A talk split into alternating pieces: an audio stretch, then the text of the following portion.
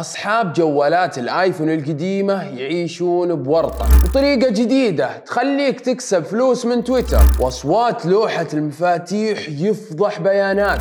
كل هذه الأخبار راح نعرفها في عالم التكنولوجيا من برنامج سماشي تك خلوكم معنا شركة أبل ناوية على إنهاء أجهزة هواتفها المحمولة. بعد ما أصدرت الشركة تحذير لعملائها أصحاب الأجهزة القديمة بداية من آيفون 8 أعلنت الشركة أن هذه النوعية من الهواتف ما راح تكون قادرة على تلقي النظام الجديد. واعطت مهلة لأصحاب هذه الإصدارات شهر كامل لتغييرها لأن النظام أو التحديث الجديد آي أو 17 راح يعمل بس على الأجهزة الجديدة. اللي ما يزيد تاريخ إنتاجها أو صناعتها من ست سنوات. البعض بيستغرب وخاصة اللي عنده جهاز قديم. وش بيسوي بالجوال حقه اللي ما يدعم التحديث الجديد؟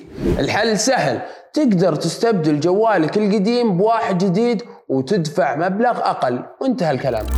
أعلن الملياردير الأمريكي إيلون ماسك اللي استحوذ على منصة تويتر سابقا مقابل 44 مليار دولار عن نظام جديد لتطبيق إكس أسعد كثير من المستخدمين واللي هو منح مقابل مادي لبعض المشتركين منصة إكس أو تويتر سابق. وبعد ما انتشر الخبر الكل كان يتساءل كيف يكسبون فلوس من هذا التطبيق ويكون له نصيب من أرباح الإعلانات. طبعا بعدها صرح إيلون ماسك على حسابه وقال إن المستفيدين من هذا النظام هم بس المشتركين في خدمة إكس premium blue. يعني لا تتوقع بتجيك فلوس باردة مبردة. يبيك تدفع أول على خدمته عشان تجيك الأرباح. فخففوا حماس شوية مستخدمين إكس أو تويتر. طلعت أحد الدراسات بجامعة بريطانية وحذرت من خطر تقنيات جديدة. تقدر تعرف بيانات المستخدمين من خلال أصوات الكتابة على لوحة المفاتيح. باستخدام الميكروفونات الموجودة في الاجهزة الأجهزة الإلكترونية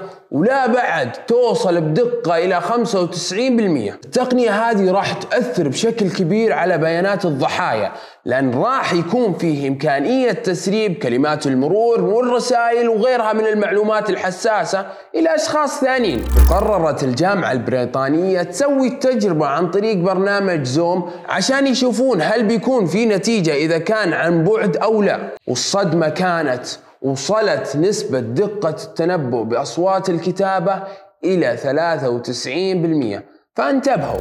وهذه كانت آخر أخبارنا في حلقة جديدة من عالم التكنولوجيا في سماشي تك كان معاكم أخوكم إبراهيم الطلاسي. سلام عليكم.